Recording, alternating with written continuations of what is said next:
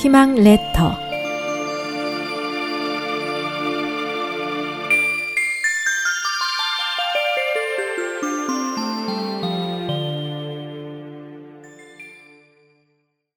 나라를 위해서라면.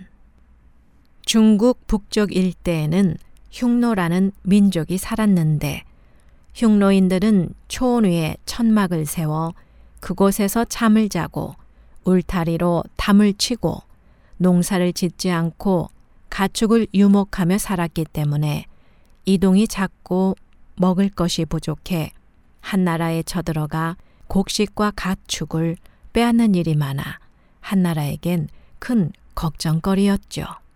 어느 날 흉노의 우두머리가 한나라 공주와 혼인하기를 요구했고 흉노를 두려워하던 원제는 흉노로 시집보낼 궁녀를 뽑기 위해 화공들에게 궁녀를 그리도록 명하여 그림을 보고 뇌물을 주지 않아 추하게 그려진 왕소군을 뽑았는데 보내는 날 너무나 아름다운 왕소군을 보고 안타까워했지만 왕소군은 기꺼이 시집을 가겠다고 나섰습니다.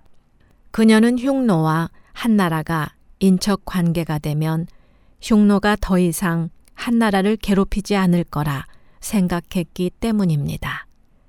흉노 땅에 시집온 왕소군은 한나라의 농기구를 사용하여 농업에 많은 도움을 주었고 농업을 바탕으로 목축업 또한 더욱 발달해 풍족해지자 흉노는 더 이상 한나라를 침략하지 않았습니다.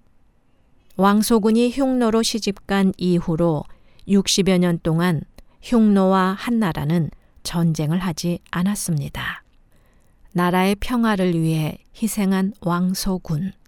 후대의 많은 문학 작품에 그녀의 이야기가 오르고 중국 내몽고에는 왕소군 기념관과 그녀의 무덤이 있답니다.